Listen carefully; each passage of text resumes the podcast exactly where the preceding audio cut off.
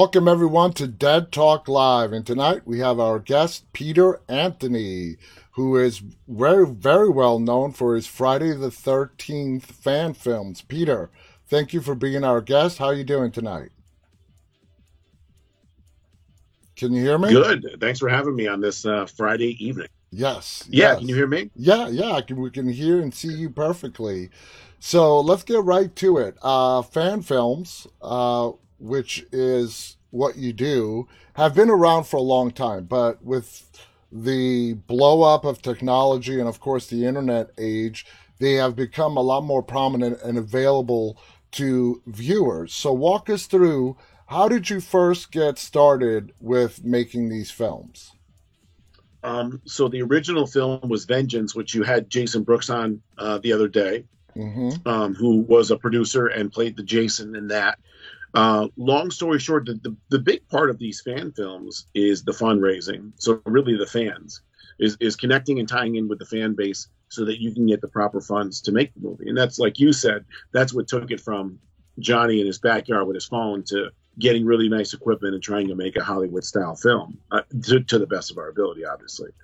Um, so uh, they they they they had a fundraiser. They didn't raise what they wanted to. Um, they, I was kind of known in the community because I always went to conventions and I was friends with a lot of the Jasons and, and Kane and so on and so forth. And they asked me if they think I could raise more funds. I said, yeah, we got to go about it this way. Had to talk with Jason Brooks. This is what we got to do. Here's the game plan. Here's how many people we have to have. And I think we raised forty-seven thousand dollars in like sixty-one days. Not bad. So that yeah, so that was the beginning of Vengeance and then we actually wanted Kane Hodder for a prisoner role, and he, he Kane doesn't do non-SAG films, so they actually gave me the role. Um, and then from then on, it just kind of took off from there, and then I just got more and more vested in more and more films, and did more fundraisers, had a little bit more success, and then decided to jump on my own with Roseblood. Now let's talk about Roseblood. Okay, that is in post production. Uh, how close is it to being released? We are adding score right now. So it releases November 29th at 8 p.m. on YouTube. We have a premiere physically in Connecticut on the 28th, but to the rest of the audience, the 29th. Nice. So when it came to Roseblood, would you say that so far has been the film that you were able to raise the most funds for? Up to yeah, the... we raised yeah we raised 52 grand in a in a uh, a 45 day fundraiser and then we raised uh, around 16 grand in a 30 day fundraiser after the movie was done. Nice. So we've raised uh, $68,000, which is really good. So now you directing these films, you're starring in them as a fan film. You got to do, you got to wear a lot of different hats. Uh, what would you say? I mean, are some of the differences when you're working even on a low budget but investor film, somebody that is uh, dumped, you know, fifty to hundred, one hundred and fifty thousand dollars to something that you had to raise the funds all by yourself. Walk us through some of the biggest differences uh, besides having to wear multiple hats. Uh, it, it's funny you say that because it's a little bit of both. Because I probably have sixty grand into the movie, and Sean Lutzis, who is the executive producer, might have two hundred grand in the in the movie. So it's kind of like a little bit of both. Okay. So do we have to add the extra funds? No. But like once you land Lar Park Lincoln and Terry Kiser and Kevin Spirtas and you get the real costume from part seven, it's like, man, let's go all out, you know? So uh, it, it's a little bit of both. And, and, and the, it's a lot of pressure, man, because I'm such a huge fan. I mean, if you look behind me, these are all shadow boxes from all the different movies. That's part seven. Yeah. And I want to get it right. So it's like, you know what? I'm going to spend as much money as I can to get this one right. And a lot of people say, and this is uh, no joke, that fan films are a lot of times better than, you know, the movie production type films because, in my opinion, it's the passion that goes in behind it. Sorry, I, yes, I, I, I agree 1000%. I think this is the real thing, and you know this with following movies as much as you do. Uh, there's one voice which is me. Now, do I listen to everybody? Of course. I listen to my producers. I listen to my director of photography. I listen to Jason Brooks. listen to everybody. But at the end, there's one voice. I think the thing that harps Hollywood is you have so many different voices. You have so many different people whose money's involved and producers and writers and directors and studios and everybody's kind of like put their own little spin on it and when you're done putting 10 different spins the story doesn't really make sense anymore. And they don't really have balls to go places that these fan films will. So I, think that that's where we have the advantage. And i agree it's, it's a, thank you for saying that because i think it is a passion thing that we, we, we got so much passion in it that even though it's not going to be a hollywood film the passion comes across on the screen to the fan yeah, absolutely. Now, when the film releases, you know, in this case, Roseblood, uh, but any fan film that you've made, what are your expectations as the creator, director, producer? Uh, what is it that you wish to gain the most? Is it just the entertaining the fans? Uh, how much of it is money based? How is money made off of this film?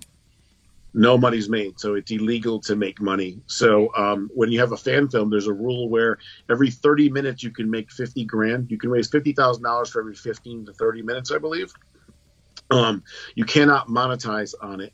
You have to release the movie on YouTube or social media okay. platform, and any profits that you make, you give to charity. So Roseblood uh, Vengeance One, we gave twenty four, twenty seven thousand dollars to the Shriners Children's Hospital and I gave my stepson, who's long, no longer with us, uh, he's with us in the world, just not with me. We gave uh, a couple thousand dollars to his college fund. That was the uh, the charity for this one. Very, very nice. So for you, it's not money at all. It's just the the love for the Friday the Thirteenth in this case, and the love of filmmaking. One one hundred million. I mean, I'm losing money every time I do one of these, but to me, it's not losing it because it's my dream you know, I mean, even like if you can see back there, all the masks. Mm-hmm. We can see it. Yeah. So, so um, it, it's just been a dream of mine forever to, to to even be around the franchise. So then to make it, it's like I got to do it right. And and the goal, like you said, man, that's a great question. Uh, I think it's just to satisfy the fans. Of course, you're going to get people pissed off. Hey, I hate half of the, the studio film, so I get it.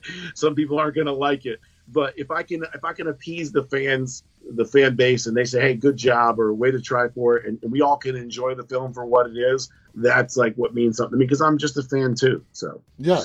Now, when did your passion for Friday the Thirteenth start? Was it as a young child? When did you really fall in love with this franchise?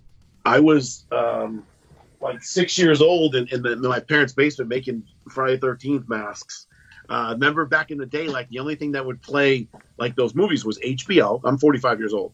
So HBO and then maybe like USA Up All Night, but it would take the kills out. Remember? Yeah, yeah. I'm 47. Yeah. I'm just two years older yeah. than you. Yeah. So like HBO was like the only thing. And so HBO, we didn't have it in our rooms with my parents. So it was downstairs. So I'd have to sneak downstairs. And you know, like this generation's different. Um, horror is like sexy now. Yeah. We're like back when we were young, our parents didn't watch horror like that. It wasn't like cool to be like you're almost a weirdo. Mm-mm, yeah. So, so, so, yeah. So so to me, this I was like five years old making little masks and sneaking downstairs and watching all the Jasons on HBO. So man, I've literally been like a super fan for as long as I have a memory. So when you take like the 80s slasher films, of course you have Michael, Jason, Freddy, uh, I mean, obviously Jason is, I would say, your favorite. Uh, where do the other two like big slashers stand in your heart, like the Michael Myers and the Freddy Kruegers? Um, it's so weird because Freddy is is the more intelligent one. Um, I, am a former fighter, so I've, I've trained MMA and fought and you know mix in a whole bunch of street fights. So like I love the Michael and the Jason aspect, but I also love like the mental warfare of Freddy, mm-hmm. where it's like you know he he can bring you in his realm and you can't do shit about it, and he's gonna talk shit to you. But I gotta have I gotta have Halloween uh, second, um, Jason, Friday Thirteenth, Halloween, and then uh, Nightmare on Elm Street. But I mean, if you think about scariest films ever, it's probably Halloween one and then Freddy one right after that. Yeah, yeah. The original Nightmare on Elm Street was really scary. Was really yeah. scary. Uh, now, in the in the Friday the Thirteenth franchise, you know, rate your top three films because God knows there's been plenty of them. Well, what would you say is your favorite? I'm gonna, I'm gonna do my top three, but you're gonna do your top three after that. How's that? Okay. All right, all right. Uh, number four is number one. It's right over here. Ted White, Adam signed the the the uh, knife. Then number six, and then number seven. That's for me for me, it's we share the same number one, part four. I love the final chapter, which of course was not the final chapter. Then yeah. I would have to go with the original, uh, Friday the 13th. And then after that, it gets really hazy, but I really enjoyed part three. I like know? three part, right there too. Part three had some great kills, and it was a 3D film too. Yeah, which was was groundbreaking. Remember how she's in the cot and she's reading the Fangoria? Yeah. I also remember that great kill scene. Oh, wow. That's awesome, man. You got a great collection. yeah, like I said, uh, a super fan for sure. My favorite kill scene from part three, I forget the character's name, but when he squeezes his head and the eyeball comes flying right at you. Yeah, that was great. It's kind of cheesy when you look at it now, but it was still great then. It was great. It was great. Now you're known for your your marketing prowess, especially from the sales world. How did you combine your sales experience into marketing a film? Oh man, you did your homework. um, I do it all the time. So I, will speak with Jason Brooks and Sean and and and I'll, I'll constantly like throw these sales analogies at them and stuff like that. So it's like everything's a visual world, right? So when you when you come up with these perks or these ideas, uh, somebody's on their phone. You, you, even though you think it looks good on your end, what are they doing? What are they seeing? So they're on their phone, either on the toilet or at work or in their car, and you you the visual thing has to grab them. The words have to be large, and like I said, what makes them reach into their pocket to give you money? Mm-hmm. If you can't figure that out on that post, and you didn't do a good job on that post, yeah, you know, and, and not only what get their money, but what excites them, what makes them want to be part of the film. So that I've been in sales since I was 18, so 27 years. So I'm constantly in that mode. So I think it, it, was beneficial for sure for me for for marketing. And then the fact that I'm such a big fan with Friday Thirteenth, you have my marketing with sales for prep for professionally, and then my love for the franchise. I think it was a, a good fit for me. Yeah. Now, uh, you know, obviously you've got all this sales experience. You're a horror fan, especially Friday the Thirteenth. When did you decide to pick up a camera and start doing this? man, I've never picked up a camera, so I don't even know how to use the camera. So uh, even though I've learned now, um, when I was going to make the film, I was going to ask Riley Lorden to make it. He hosts a, a, a successful podcast, Slashing Cast, mm-hmm. and uh, he made Fall of Camp Blood. And I said, "Hey, man, why don't you direct this?" And he's like, "Why don't you direct it?" I'm like, "I don't even know how to turn on a camera." I said, "You don't need to turn on a camera to be a director. You just got to be well organized, have a passion, and be able to put people together that are really good." I'm like, "I can do that." So um, uh, Cody Newton, who's my director of photography, is the cameraman. Um, Ryan Race, Riley Lord, and all them were the camera guys. Um, so I did learn a lot while while on set, but before then I didn't even know how to turn it on. But it, my success is only because of them. I say this a thousand times. It's not cliche. It's a 100%. I didn't know how to turn on a camera. Um, I got the best people that I, Jason Brooks as Jason. Jason Brooks as a prop guy. The Amos brothers did props on Voorhees. Like I tried to get the best of everybody that I possibly could with the finances that I could to make the movie and let them shine. Don't oh, don't micromanage them. Let them shine. If you have to step in here and there, do it. But to me, that's what I did. Now, uh, obviously, I assume you've gone to conventions and you've met cast members throughout the movies. Uh, you said you've met Kane Hodder. Uh, have you had the pleasure of meeting C.J. Graham? C.J. Graham and me um, just Marcoed a couple months ago. We FaceTimed a couple months ago. C.J. Graham is on Vengeance. Nice, nice. So I'm in the movie with Vengeance. I'm friends with his wife Ruby um, CJ likes to bust my balls because I used to be like a bodybuilder, and uh, me and him will bust balls on Jason because Jason's taller than CJ, but CJ's bigger than Jason. so it's a great thing. Yeah, I, am I'm, I'm pretty decent friends with CJ. He, he's a great guy, former military guy. We um, we get along great. It's it's weird, man. It's like some of these days I wake up and I'm like, look at my phone. It's like, uh, Lar Park Lincoln called. I got to call CJ and this and that. I'm like, man, what this is unbelievable for a kid who grew up like a huge fan. It's it's I got to pinch myself sometimes. Now, uh, Tuesday, this past Tuesday, I think you mentioned it, I had Deborah Voorhees on the show. She is the writer and director of a movie that's actually releasing today called Thirteen Fanboy, where right. uh, cast and characters from all the prior Friday the 13th movies play themselves and they are stalked by uh, somebody who cannot distinguish between fiction and movies and reality and sees them as the characters that they play in Friday the 13th. Um, it just came yes. out today, but are you planning on watching this? Uh, watching that film? I've been on um, podcast since 7 p.m. It's 9:53 where I am, but yeah, I definitely am because Lar Park Lincoln, who plays in Artina, is in that movie. Yeah, and I her earlier. She said the movie was great, and all my friend Ken Slate, who's another gentleman who's in our movies, um, he's he's in it. And uh, so once I get done, I finally get a breath. I'm definitely want to watch it. I think it's on Hulu. Yeah, and uh, I, I, we're I'm in. You know, with the help of Deborah, we're trying to assemble a, a Halloween special with the entire cast on here. Oh, so I'm really looking forward to that. Now, uh, you have mentioned in the past, uh, I've read this, that how important color is to you when you're making your films. Uh, why don't you describe that to me? I've spoken to many different filmmakers, and they all have their thing, whether it's sound, body movement, for you, it seems to be color. So, how do you use color to represent what you want in a film? Great question. Thanks for asking. Um, well, first of all, we had a you know the budget. We built a, a building within a month, so we could not really stock the building with fixtures and lights and lamps and, and drapes and stuff like we wanted to. You'll see a lot of that in Vengeance too. Um, in ours, it's a lot of white walls, and the reason why we did that is because we shot an entire feature film in eight days.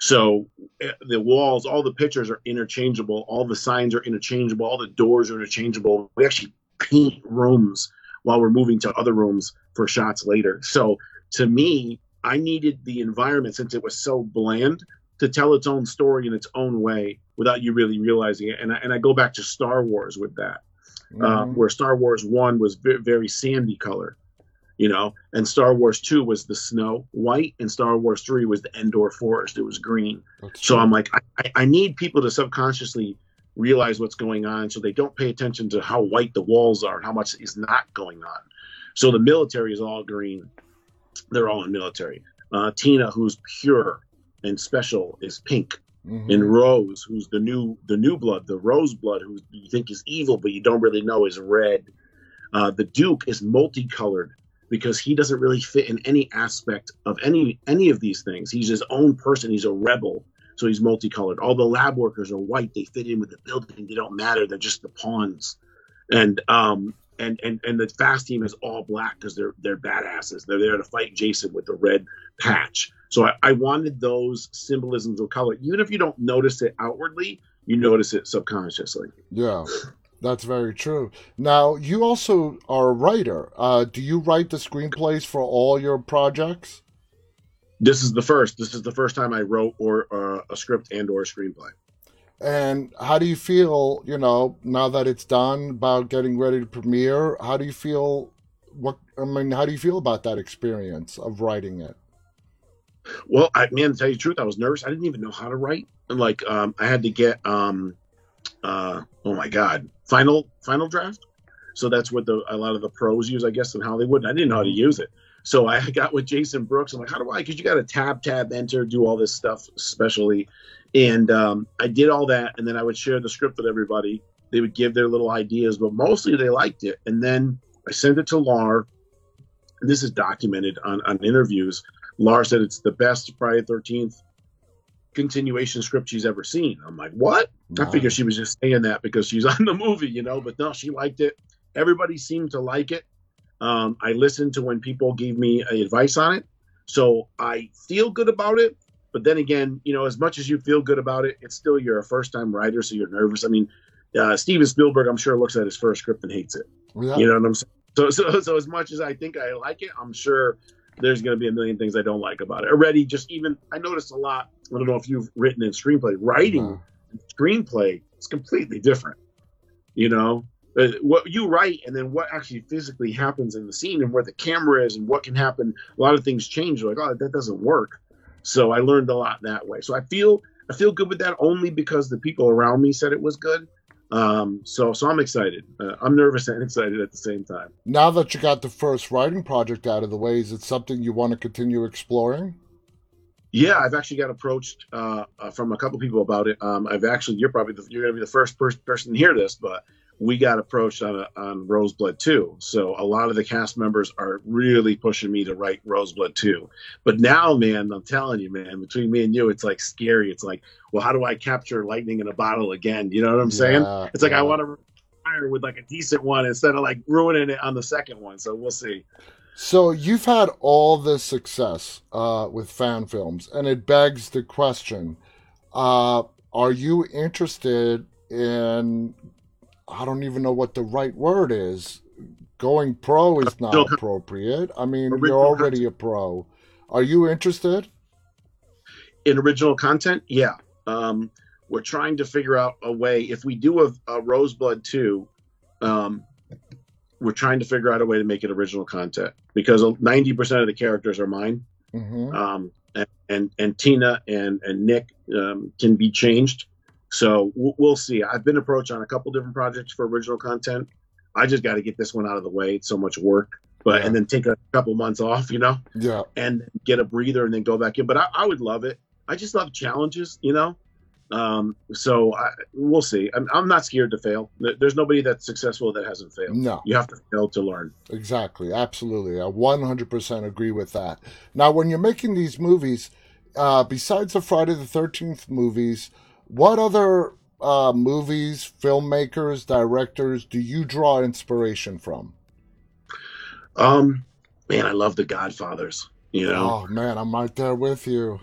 Oh man, except for three, obviously. Uh, you uh, know, three. I gotta say, it's been 31 years, and at first, when it came out, I saw it in the theaters. I was disappointed as well, but you know, time puts its place. It's it's obviously out of three, it's number three in the likability, but on its own, it's not such a bad movie. It just does. It doesn't. There's two things. One, uh, the, uh, Tom Hagen should have been should have been in there. Yeah, you know, uh, the, he he wanted. They said they paid um, Pacino five times more than him, and he said that's not fair. He's like, just yeah. give me two times more than me or three times more than me, and I'll do the film. So he he always should have been like the rightful takeover or the second in charge for me. Yeah. Um, the movie just doesn't draw you in like one and two does. One and two, you feel like they're your family. Mm-hmm. You know, and then it's I didn't like the whole he's falling in love, messing around with his cousin. That's like a big sin, big no no. Yeah. That takes away from him. He put his own daughter in the film. I felt like, man, this franchise is too big. You really think that your daughter was the best actress available? Like, give me a break. Yeah. You know, so but one and two, I don't know if you can get more perfect of a film than, than yeah. one and two. I, I actually think two might be better than one. Me too. My son thinks one is slightly better than two. But I think two. I'm with you. I think two is uh, better than one. When you learn about all them and where they came from and how they, you know, they, they were robbing the rugs and they, they made the oil business and. Yeah. Uh, remember the the scared uh, the the the hotel owner, the landowner. Yeah. He's like, "Oh, I'm sorry." He's trying to get out. He's all nervous. Oh man, I, I thought that, that, that was just perfect. So you know? the Godfather. It, I mean, it's not horror per se, but you how do you draw like from you mentioned the godfather how do you draw inspiration from the godfather and try to incorporate that into your films so symbolism so um, there's a lot of scenes in mind that there's symbolism and when they speak of things they speak of things um, in, in in other aspects so there's times in the movie where they're speaking about card games they're playing card games and when they're speaking on card games they're talking about well she's the queen then right mm-hmm. aren't you her king like that's not a line, but I, I, basically try to take physical things that are happening in the scene and incorporate incorporate them on, on a play on words. You know what I'm saying? So I try to symbolize when I can, if it fits the character with everything. Like like there's a line where Tina talks to the Duke and says, you know, it's like I'm just a lab rat and you're just providing the cheese. You don't care about me. You don't care. You don't care if the lab rat dies. And that's how I tried to make it seem like they're in a maze and a lab rat and the Duke is just watching over. And does he really care if she dies or not? Because the yeah. Duke in nine kind of is for himself. So there's a lot of times where I incorporate the verbiage to, to match symbolism of something else. Now, all your films are on YouTube. Is that act? Is that correct? Well, this is the only film that's completely mine. But yeah, Fall Camp Blood comes out, which I star in and produced, and uh, Vengeance is on YouTube. What's the name of your t- YouTube channel? Um, man, you had to ask me, right? I think it's the Peter Anthony. This is how much I'm prepared. Yeah, I think. It's all right. We right can now. look up Roseblood, and uh, I'm sure it will show up. Uh, say that again. Peter Anthony Productions. Okay, awesome, awesome. Uh, so people can go check them out and see what you've got on there. I want to make sure that they that you get that plug. Now, when Thank it you. comes to Vengeance and now Roseblood, which has yet to be released, uh, which one are you more more proud of? It's got to be Roseblood only because Vengeance one I didn't write, Vengeance one I didn't direct, or I didn't cast, I didn't do props, I didn't do any of that. I was I'm so proud that I got that chance from Jeremy Brown, the director, and Jason Brooks. Mm-hmm. Um, but as far as like you know, once you get the, to do your own and, and, incorporate, you know, Part Seven is one of my favorite, and get them all, I'd be lying if I say I wasn't more proud of this one, creating it from the ground up. Yeah. Now we as fans have been deprived of a Friday the Thirteenth movie because of legal battles that are still yeah. fighting their way out. There was a development a couple of weeks ago where the writer got the rights back. Um, would you like? What would you like to see done with this franchise? Would you like to see a complete reboot or some kind of continuation? I think the continuation is impossible at this point, only mm-hmm. because I mean the 2009 was a reboot, right? Mm-hmm. And that's man, that's 12 years ago. So you're talking it's going to be 13, 14, 15 years before they re-go. So I think that would be kind of hard to continue at that point. The other ones before that were some of the worst films. Part 9 mm-hmm. Part eight, Part ten. So you really couldn't continue that. Part 10's in the future. I think you need to do a Halloween where you just completely revamp it and tell it your own way for for three movies. Uh, I think that's the uh, man. I would love for Blumhouse to do it for sure. What'd you think of the 2009 reboot? Um, Jason looked great. Derek Mears, I, have met him probably ten times. I thought he was great. I thought the look was great. I thought the story. I thought the campiness was good. Uh, just the story just didn't buy me. He doesn't take yeah. prisoners. It just it didn't. And the characters are throwaways. Tell me, tell me one of the characters that you actually care about in that movie. Yeah, none of them. You're right. And they they try to redo Jason and in his personality and who he is, and that just took away from right. it. I say it did, but he was he was so good and so brutal. So that oh, part's yeah. great. Yeah, I say start with a clean slate, and you know, above all else, find a good story. You know, don't just make it all about the kills and Jason walking around with his machete. Put together a good story. Start with that, and then work your right. way up. And let's see uh, what they come to. Now, are there any pressures? Uh, that are different when doing a fan film as compared to something else. What pressures do you feel when you're putting together these films? Oh man, I put a lot of pressure on myself. So um, we'll try to dissect it. As far as like making a quality product, you know, I'm const- I don't sleep. I'm constantly working on stuff. My entire room is is just stuff for perks and for fans. Um, every day I go to sleep. What can I get better at tomorrow? So this weekend, tomorrow, I'm handing out 180 posters, 180 magnets, and 180 flyers for the premiere at a Connecticut HorrorCon uh, festival film. Uh, like every day, I'm just I feel like I have this um, father figure feeling for my cast and crew, and I just want them to do good. I want them to be proud of the effort that I put in. So I put a lot of pressure on myself with that, probably too much. Um, as far as the fans, there's always pressure. You got fans that are going to hate every single thing you do, some of it righteously and some of it unrighteously. Some of them's like your film sucks. I could do one better, you know. And you're like, well, go out do and do it. I don't care. I'm not mad at you. Yeah, and I would I would support it. Uh-huh. But that's always going to be there. Half the people believe in God, half don't. Half the people like one president, half hate him. Just the way the world is. Exactly. You know, so you just got to kind of deal with that. Yeah.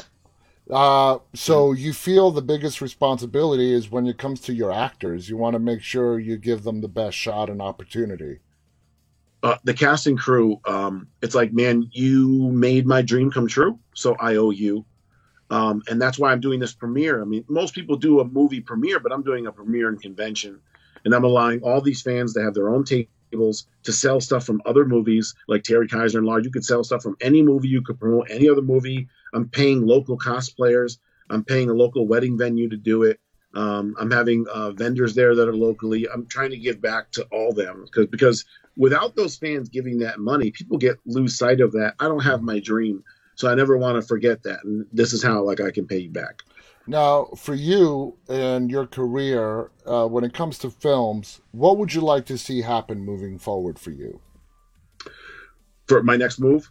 Yeah, your next move, your next career. Uh, do you want to be approached by uh, to do original content to get you know several hundred thousand dollar budget and do a film? What What do you want? I've got some roles. Um, that I was uh, supposed to be in this year, but um, uh, without getting too deep in it, with some COVID protocols, I ended up backing out. But there's there's another Z Dead End that I'll be in in California with Kane Hodder. That's an original content film, um, and there's a few other ones that are coming up that are original content for me acting um, as original content film. So, like I said, once Rosebud comes out, I really think I'll take a stab at that one original content. Try to go to Amazon see if we really can hit a home run and be successful with it and try to make some of the money back. Because if I don't do it with this kind of run that I'm on, I think I'll always kick myself. Yeah. So I think I'll try.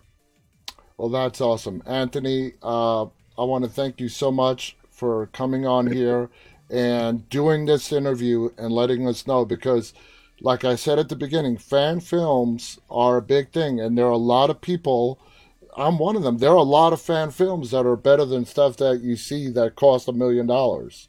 Okay, yeah, and but- for me, it's about the passion, and you're obviously very passionate about what you. you do, and it's what makes your movie so good. And I want to th- thank you for coming on here and sharing that passion and explaining it to me and my audience and all the people who are going to see this. Any final thoughts before we go?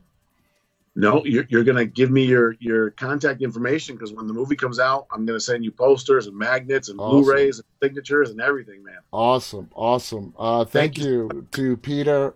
Thank you to our audience for tuning in tonight. Stay safe. Have a great weekend. Until next time, on behalf of Peter, Anthony, and myself, stay safe, stay walking. Good night, everybody.